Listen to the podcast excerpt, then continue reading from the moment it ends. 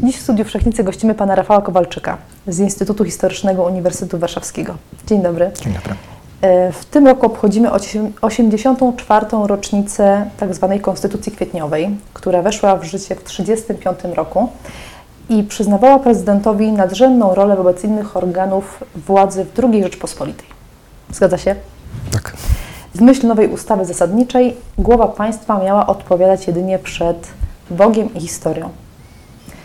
Panie Rafale, 84 lata e, po wejściu tej ustawy w życie. Co możemy o niej powiedzieć z perspektywy historii? Czym w ogóle była ta ustawa?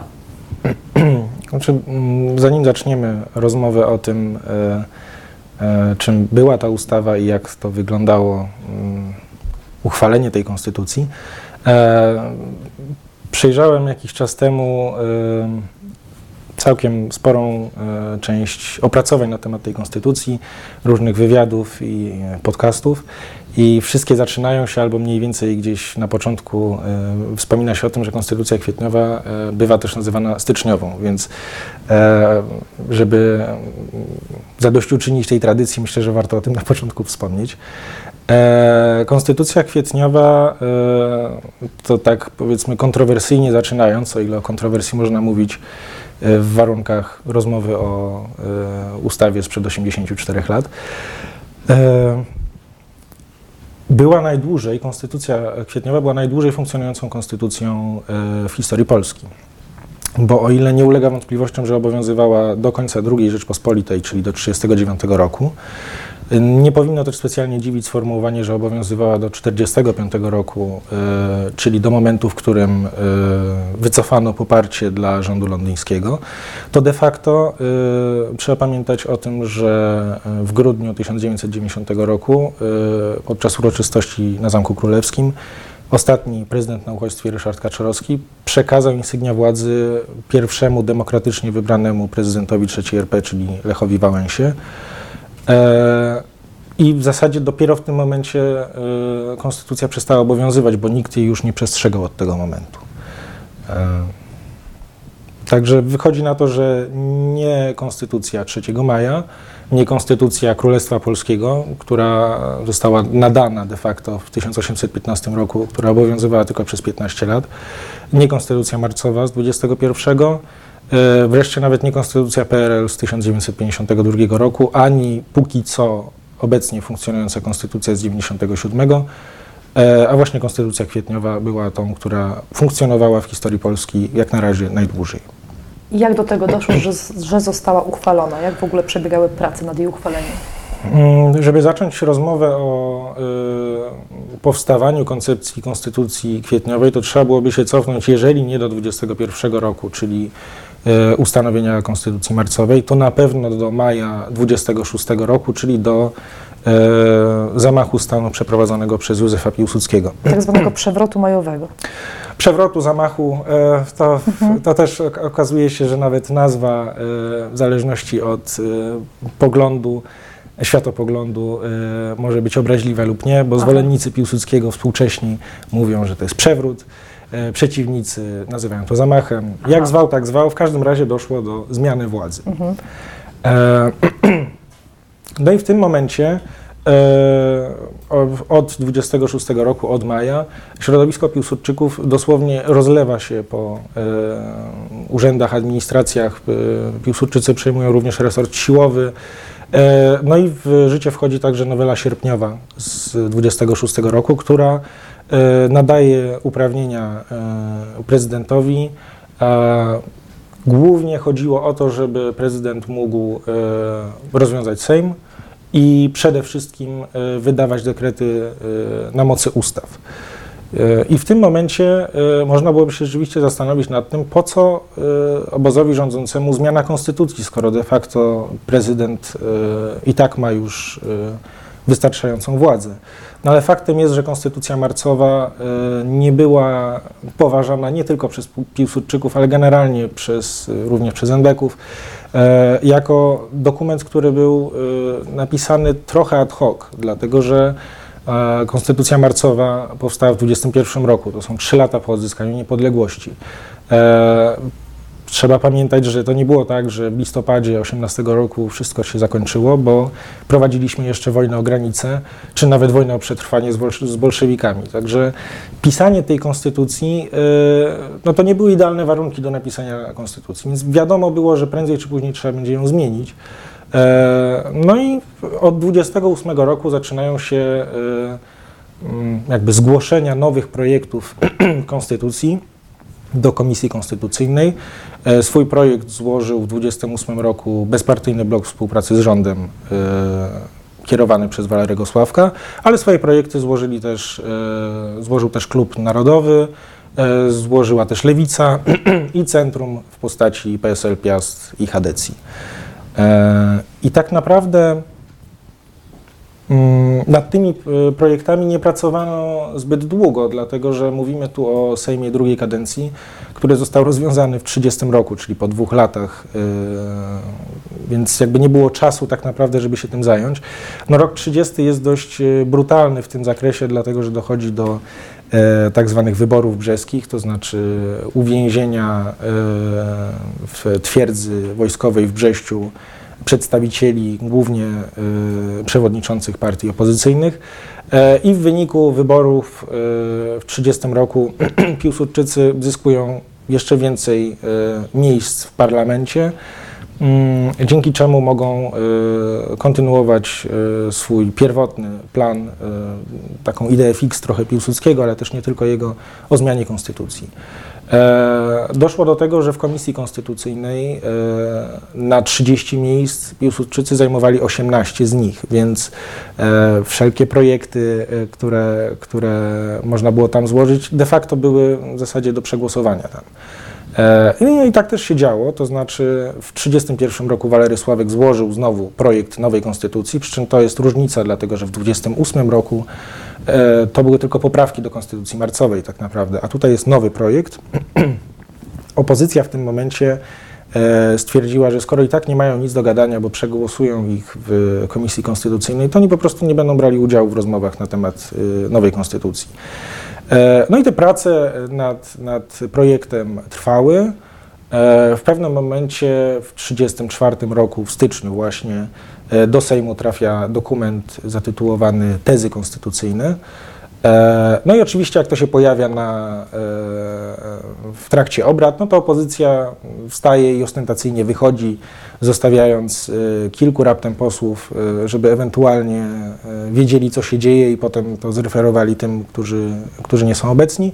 Natomiast znakomita większość po prostu wyszła, pojechała do domu, do kinematografu, cokolwiek. Jakby cały dzień po prostu zrobili sobie wolne w tym momencie. No i to był błąd, dlatego że przewodniczący e, Komisji Konstytucyjnej, jednocześnie główny referent e, tego projektu, czyli Stanisław Car, złożył wniosek o to, żeby zmienić nazwę, e, tytuł dokumentu z tezy konstytucyjnej na projekt konsty- konstytucji. I w tym momencie e, zaczęła się awantura, e, dlatego że mm, pozostał na sali między innymi e, poseł Stroński, który zaczął e, krytykować ten pomysł. Stwierdził, że nie można tak zrobić, bo rzeczywiście wbrew, e, było to trochę wbrew prawu, dlatego że żeby złożyć nowy projekt konstytucji, trzeba było ten tekst e, dostarczyć wszystkim e, posłom minimum dwa tygodnie, 15 dni chyba e, przed e, poddaniem go pod głosowanie. No i w efekcie e, oczywiście Strońskiego zagłuszono. E, Piłsudczycy e, procedowali błyskawicznie, odbyło się pierwsze czytanie, drugie czytanie, trzecie czytanie wieczorem, w momencie, w którym już około 20 przyszli posłowie e, zaalarmowani tym, co się dzieje. Środowisko piłsudczykowskie śpiewało pierwszą brygadę, zadowoleni z faktu, że udało się uchwalić konstytucję. W związku z tym, jeszcze chyba tego samego dnia, Walery Sławek pojechał do Piłsudskiego, przedstawił mu całą sytuację, jak to wyglądało i ku jego, jego zdziwieniu y, Piłsudski okazał no, niespecjalne zadowolenie z tego faktu. To znaczy Piłsudski stwierdził, że to nie do końca powinno wyglądać tak, że uchwalamy nową konstytucję takim fortelem. Podobno użył sformułowania trik czy żart, jakoś tak. i zalecił w związku z tym, ponieważ y, konstytucja musiała przejść potem do Senatu, y, zalecił w związku z tym, żeby przedłużyć pracę w Senacie nad konstytucją. Mogli sobie na to pozwolić, dlatego że w Senacie Piłsudczycy mieli y, tą bezpieczną większość, więc tam i tak wszystko byliby w stanie przegłosować. E, I rzeczywiście tak się stało. E, w tym momencie e, prace nad konstytucją trwały w Senacie około ponad rok, bo konstytucja wróciła w 1935 roku w kwietniu. I skończyło się na tym, że wtedy już posłowie opozycji, będąc w Sejmie, przyszli, byli wszyscy obecni. E, tylko, że poinformowano ich, że głosowanie nie odbywa się e, wobec projektu konstytucji, tylko wobec projektu mm, zmian wprowadzonych w Senacie. Więc de facto konstytucja i tak została przyjęta. No i skończyło się na tym, że 23 e, kwietnia 1935 roku prezydent Ignacy Mościcki złożył swój podpis pod konstytucją. Następnego dnia konstytucja została opublikowana i w związku z tym weszła w życie. A dlaczego Józef Piłsudski rozczarował się demokracją? No więc wydaje mi się, że Piłsudski generalnie nie tyle rozczarował się demokracją, co no nie był specjalnie przywiązany chyba do idei, e, idei demokracji, a na pewno nie demokracji parlamentarnej. E, zresztą nie tylko on, e, bo jakby wychodził ze słusznego założenia, że w, w, moim, w mojej opinii słusznego założenia, że w, odradzają, w warunkach odradzającego się państwa e, tak naprawdę potrzebna jest e, silna, scentralizowana władza i takie sejmikowanie się, e, które mówi się, że Polacy mają we krwi, E, no chyba nie jest e, dobrym rozwiązaniem. Rzeczywiście okazało się, że kolejne kryzysy gabinetowe e, nie posuwały jakoś naprzód specjalnie polityki wewnątrzpaństwowej, trochę kompromitowały drugą Rzeczpospolitą na zewnątrz. Więc jeżeli mm, jeżeli mówić o rozczarowaniu Piłsudskiego, to ja bym raczej to ujął w, w, takiej formule, że Piłsudski może nie tyle się rozczarował, co mógł w pewnym momencie powiedzieć, a nie mówiłem, bo tak naprawdę e, mhm. no, nigdy, e, zresztą to też widać po, po jego wypowiedziach, e, mm, głównie prasowych, po cytatach, które wszyscy znamy, ale nie będę ich teraz przytaczał ze względu na co najmniej nieadekwatną ich treść. Natomiast no, wyrażał się w dość mm, brutalny sposób o, o Polakach jako narodzie wspaniałym, tylko tak. E, no i o tym, że politykom e, zasugerował generalnie, że mają zajmować się e, drobiem, a nie robić politykę. Także demokracja dla niego być może rzeczywiście wychodził później z takiego założenia, że ten etap silnie scentralizowanej władzy jest tylko przejściowy. No ale tutaj nie jestem w stanie się wypowiadać, dlatego że nie jestem specjalistą od myśli Piłsudskiego. Mhm. A kim był Stanisław Car? Stanisław Car, no, bardzo ciekawa postać, e, prawnik, prokurator Sądu Najwyższego. E, z punktu widzenia naszej rozmowy jest istotny e, jako jest. ten właśnie, e, który m, był przewodniczącym Komisji e, Konstytucyjnej e, i był taką, powiedzmy, no, głównym referentem, czyli de, de facto tubą tej, tej komisji. I no to jest dość zabawne Cat Mackiewicz opisywał go e, jako człowieka, mm, jest taki passus o tym, jak wymienia po przecinku same jego zalety, że był rycerski, lojalny, e, że był wybitnym mówcą, wybitnym znawcą prawa. No i chwilę potem stwierdził, no tak, tylko że był prawniczym cynikiem. E, I to sformułowanie jest dość adekwatne, dlatego że e, Stanisław Car wykorzystywał e, trochę swoje, swoją wiedzę w dziedzinie prawa do tego, żeby legitymizować wszystkie posunięcia obozu sanacyjnego. To znaczy wyłapywał różne kruczki prawne, żeby w jakiś, w jakiś sposób uzasadnić prawnie to, co się dzieje, że to nie jest bezprawie. I generalnie przez to, że, e, że e, skupiał się na tym właśnie interpretowaniu prawa, bo rzeczywiście był wybitnym znawcą, e, dorobił się wśród opozycji takiego ironicznego przydomka jego interpretatorsko je wieliczystwo. E, I w, w ramach konstytucji to właśnie on e, złożył, to widać właśnie w tym, w, tym, w tym ruchu, gdzie zaproponował zmianę dokumentu z, nazwy dokumentu z tezy konstytucyjnej na projekt konstytucji. On po prostu poruszał się, no nie chcę powiedzieć jak wąż, ale generalnie dość płynnie poruszał się w przepisach prawnych. Po śmierci e, Piłsudskiego związał się z e, obozem Walerego Sławka, ale to już jest zupełnie inna historia. Mhm. Bardzo ciekawe. Mam takie pytanie dotyczące konstytucji, samej konstytucji zapisów. Które z zapisów konstytucji realizowały sanacyjną koncepcję państwa? Ale może zanim przejdziemy do samych zapisów, niech Pan tak w dwóch zdaniach powie, co to w ogóle znaczy sanacyjna koncepcja państwa. E, Znaczy, jeżeli chodzi o sanacyjną koncepcję państwa, tak w dużym uproszczeniu, Mhm. bardzo dużym, e, można było powiedzieć, że e, od, sanacja generalnie, e, ta sama nazwa pochodzi od uzdrowienia. E, I mm, jakby zamysł był taki, że ponieważ społeczeństwo polskie przez zabory, no, jakby to powiedzieć, jest niezdolne do prowadzenia, e, prowadzenia polityki. E, no, najpierw trzeba, żeby to społeczeństwo dojrzało, ale do tego momentu e, musi powstać elita, bo to jest drugie założenie, to znaczy taki elitaryzm. E, musi powstać elita, która generalnie będzie. E, nie chcę powiedzieć, tak, nie chcę powiedzieć, Mm. że będzie pełniła przewodniczącą, przewodniczą, przewodnią rolę Tak. w partii, bo to się źle skojarzy. Natomiast chodzi o to, że e, tak, że musi powstać elita, która, która będzie e, jakby prowadziła e, naród, czy w zasadzie w myśl konstytucji później już nie naród, a państwo, bo to państwo okazało się być e, suwerenem. E, I no, generalnie oczywiście proste pytanie, które się, z tego, e, które się z tego wyłania, to znaczy, to ma w takim razie stanowić elitę. No, odpowiedź jest dużo prostsza, jeszcze prostsza, mianowicie ci, którzy zasłużyli na to, czyli Czyli e, ci, którzy walczyli o niepodległość, czyli ci, którzy e, w gruncie rzeczy brali udział, w, czy byli, byli kombatantami, Tak. czyli środowisko piłsudczykowskie. I- legioniści. Legioniści po prostu, tak. E, zresztą tam jest e, taki motyw e, rozmowy Walerego Sławka z Piłsudskim, bo pojawił się taki pomysł, żeby stworzyć taki legion zasłużonych, złożony właśnie z odznaczonych ludzi, na co Piłsudski e, odpowiedział, że nie do końca chyba jest taki dobry pomysł. To znaczy, że to jest trudne do zorganizowania.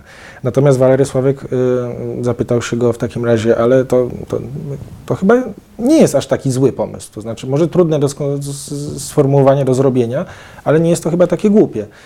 Piłsudski miał mu przytaknąć, ale Sławek i tak e, jakby mm, chyba się domyślił i wykreślił ten zapis z konstytucji, co jest dość istotne, dlatego że Sławek miał taką opinię e, człowieka, który jest najbliżej zrozumienia Józefa Piłsudskiego. Panie Rafale, a jak zapisy konstytucji sytuowały Polskę na ustrojowej mapie Europy? E, No, trzeba przyznać, że e, konstytucja kwietniowa generalnie wpisywała się w ogólno, ogólnie panującą wcześniej tendencję w Europie, bo z jednej strony, znaczy najpierw wewnętrznie rzecz ujmując, e, konstytucja kwietniowa przynajmniej, no to jest tym trochę prawdy, takiej bronił Walery Sławek, że oto udało się uchwalić konstytucję, która wydaje się chyba najbardziej adekwatna do e, państwa, do warunków państwa polskiego. Mm, Natomiast jeżeli chodzi o e, po pierwsze szerzej, bo konstytucję kwietniową często się zestawia z systemem prezydenckim, który panował w USA. Rzeczywiście Stanisław Car był zafascynowany tym systemem prezydenckim, ale mm, według mnie to. Zresztą on sam stwierdził, że to, to, to nie przejdzie i Konstytucja kwietniowa nie wprowadziła de facto systemu prezydenckiego, tylko coś w rodzaju monarchii parlamentarnej, tylko że zamiast y, króla y, mieliśmy urząd prezydenta. Natomiast rzeczywiście tendencja y, mm, taka centralizacyjna, powiedzmy, mm, no jest, jest widoczna w tym momencie w Europie. Nie chcę użyć sformułowania, y, że powstało to państwo autorytarne, e, chociaż trzeba byłoby tego użyć, ale z bardzo długim przypisem do tego sformułowania, dlatego że dzisiaj autorytaryzm kojarzy się z, totalitaryzmem, od razu totalitaryzm, no to, aha, czyli Trzecia Rzesza, czyli Związek Sowiecki, e, no może ewentualnie e, faszystowskie Włochy. Bo rzeczywiście e, konstytucje środowiska lewicowe jeszcze e, w międzywojniu krytykowały jako faszystowską, chociaż głównie po wojnie ta, ta, ta krytyka się pojawiła, więc e, no, jest trochę przeceniana. Mm, Więc tak jak mówię, jakby ten pomysł, bo to jest moment w Europie, w którym rzeczywiście demokracja, e, mm, no może nie tyle, co nie sprawdza się, co jest jakaś taka potrzeba e, pójścia w kierunku e, silnej ręki, powiedzmy. E, I rzeczywiście w II Rzeczpospolitej po uchwaleniu Konstytucji Kwietniowej idziemy w tym kierunku, no ale nie jest to totalitaryzm. Tak? Poza takimi skrajnymi przypadkami wydaje mi się, że Łotwa chyba ustaliła bardzo podobną, e, podobną konstytucję w 1938 roku, ale mogę się mylić, to znaczy to jest na pewno duże uproszczenie. No i warto wspomnieć e, również o tym, że być może, bo to jest taki mm, dobra historyjka, że Piąta Republika Francuska, czy Konstytucja Piątej Republiki Francuskiej e, e, była wzorowana trochę na Konstytucji Kwietniowej, bo podobno de Gaulle był może nie tyle zafascynowany, co znał przynajmniej treść Konstytucji Kwietniowej. Ale to jest taka historyjka, którą lubimy sobie opowiadać, e, no bo fajnie jest, jeżeli ktoś tam się wzoruje na nas wreszcie w Europie, a nie my na nich. Jest 35 rok, konstytucja wchodzi w życie. W takim razie, jak wyglądało układanie list wyborczych do wyborów parlamentarnych w tym 35 roku? No tak, no to już jest trochę e, bardziej, znaczy nie wiem czy skomplikowana, no to absolutnie nie wychodzi z zapisów konstytucyjnych, dlatego że ordynację wyborczą w 1935 roku zmieniono w lipcu i to też trochę pokazuje, jak e, środowisko e, czy obóz sanacji, mm, powiedzmy, jak bardzo poważał nową konstytucję. Em, tak, zmieniono, zmieniono, y, zmieniono ordynację wyborczą, która. y, ja nie będę opowiadał o tym, jak to. y, nie jestem, wchodźmy w wiem, nie wiem, tak, nie jestem. Nie chodźmy w e, szczegóły. Nie jestem w stanie chyba opowiedzieć tego w miarę sprawnie, natomiast ważny zapis, i to jest, to jest dość proste do opowiedzenia, zmieniło się mianowicie to, że po pierwsze, to znaczy, żeby zgłosić się na listę wyborczą, bo można było wybrać każdego, kto jest na liście, ale żeby dostać się na listę, trzeba było złożyć dokument z chyba 500, 500, musiało być 500 podpisów po- poświadczonych notarialnie, żeby móc zgłosić się na listę. No to nie, wydaje się nie aż takie trudne, nawet w warunkach e, II Rzeczpospolitej, tylko problem zaczyna się dopiero później, dlatego że te 500 podpisów trzeba było złożyć przed komisję. Komisja była, komisje okręgowe były złożone z przedstawicieli lokalnych władz, przedstawicieli e, związków zawodowych i przedstawicieli czy lokalnych przedsiębiorców. No i można się domyślić, jak wyglądało coś takiego. To znaczy, e, ponieważ, e, i to jest dość e, perfidne zabezpieczenie się przed, e, dzisiaj byśmy to nazwali e, zabezpieczenie koryta, no wtedy powiedzmy e, utrzymanie się przy władzy. E, I w efekcie po prostu, jeżeli ktoś nawet złożył te, ten dokument, to e, komisja mogła po prostu go nie przyjąć, bo stwierdziła, że, mm, że im się nie podoba. E, I na listę wyborcze trafili ludzie, którzy albo byli zwolennikami sanacji, albo w najlepszym wypadku po prostu no, nie byli zbyt dużym zagrożeniem. Więc Mhm. jakby wybory 1935 roku nie wynikały wprost e, z Konstytucji Kwietniowej, natomiast e, ona sama w sobie chyba dała możliwość do stworzenia takiej ordynacji. E, No i efekt był taki, jaki był A jaki był? że Piłsudczycy umocnili się przy władzy i no, generalnie rzeczywiście stworzyli elitę, która była mm, powiedzmy no, nieprzebijalna. To znaczy Mhm. trudno powiedzieć, jakby to się dalej potoczyło, bo tak naprawdę zostają 4 lata do wojny. Natomiast y, efekt jest taki, że bo oczywiście w zamyśle wydawało się to całkiem y, sensowne. To znaczy jest elita, ale żeby nie gnuśniała, to y, jakby są ludzie, którzy zdecydują się ewentualnie, ze względu na wiek nie są w stanie poświadczyć y, swojego zaangażowania w sprawę ojczyzny y, walką o jej niepodległość. No ale jeżeli będą rzeczywiście y, Tak. jakby sprawnie działali, to mają szansę na to, żeby wejść w kręgi elity. No ale to jest teoria. Teoria zawsze jest piękna. W praktyce okazało się, że po prostu doszło do zabetonowania e, władzy, czy jakby stanowisk, e, które po prostu e, zajmowali wtedy e, Piłsudczycy. Bardzo interesujące, jakby to się potoczyło dalej, gdyby nie wybuchła wojna. E, w- Z jednej strony interesujące, z drugiej strony to jest tak, że historycy, a przynajmniej ci Mhm. poważni, nie zajmują się, e, to się oficjalnie nazywa myśleniem kontrfaktycznym. Mhm. Ja to nazywam na własny użytek e, gdybologią stosowaną.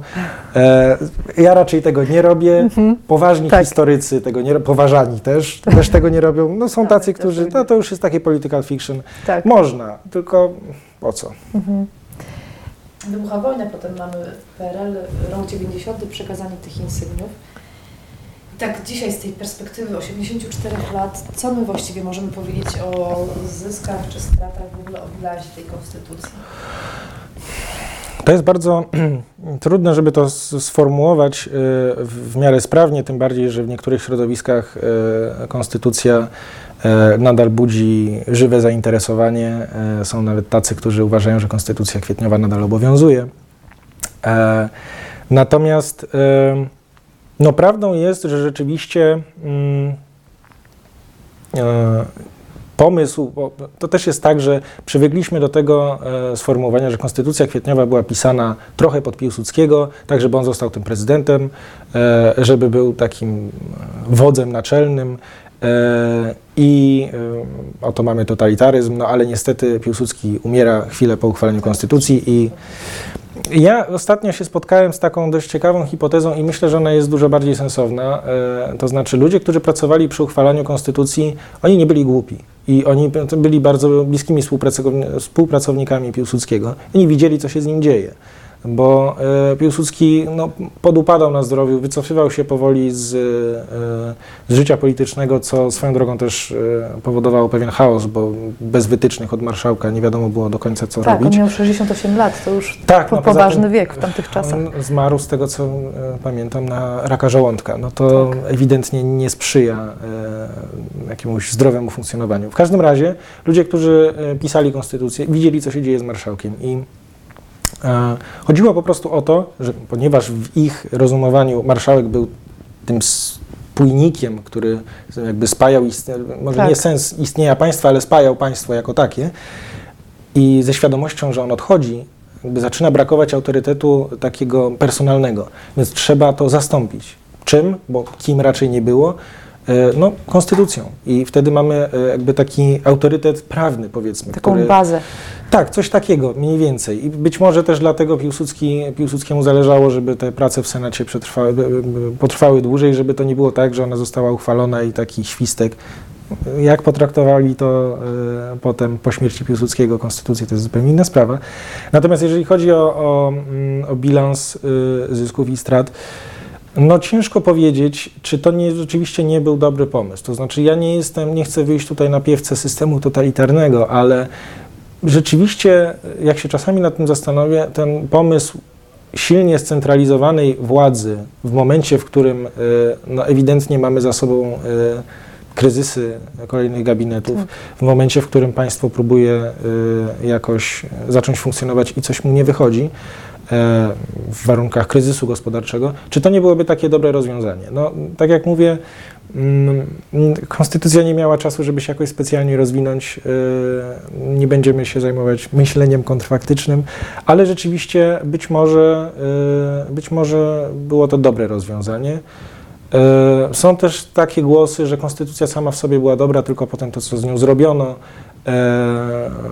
no, sprawiło, że jakby do, dostała takiego, takiej czarnej legendy. E, no tak, tylko że z drugiej strony konstytucja pozwoliła na to, żeby, e, znaczy zapisy konstytucyjne pozwoliły na to, żeby ją tak interpretować, więc jest bardzo trudna sprawa. E, na pewno, żeby to wyjaśnić, potrzeba byłoby, zresztą ostatnio modne są takie 500-stronicowe księgi, to może tam ktoś wtedy zadecyduje, czy to była dobra konstytucja, czy zła. Była jaka była. Na razie najdłużej funkcjonowała, więc Mhm. Na tamte lata jakoś, jakoś działała, tak, jakoś tam była mądrość potrzebna etapu powiedzmy. na tamten, na tamten moment.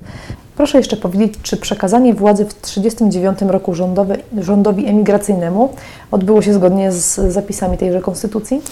Znaczy, to jest dość ciekawa sprawa, dlatego że okazuje się, że można wyjątkowo wyciągać wnioski z historii, bo w Konstytucji rzeczywiście pojawił się taki zapis, że w e, momencie wybuchu wojny prezydent może wyznaczyć e, swojego następcę. To znaczy nie muszą się odbywać żadne głosowania, wybory i tak dalej. Prezydent może po prostu z imienia i nazwiska wyznaczyć swojego następcę.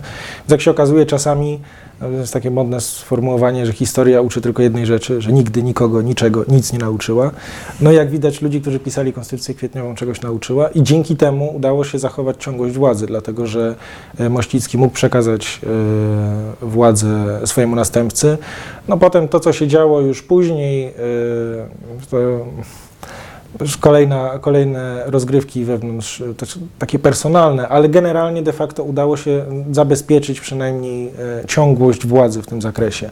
Zresztą tą władzę przekazano dość szybko, dlatego że e, to była końcówka września 1939 roku. Potem Raczkiewicz trochę się podzielił z wła- władzą w ramach takiej umowy paryskiej. Ja mu się nie dziwię, szczerze mówiąc, dlatego że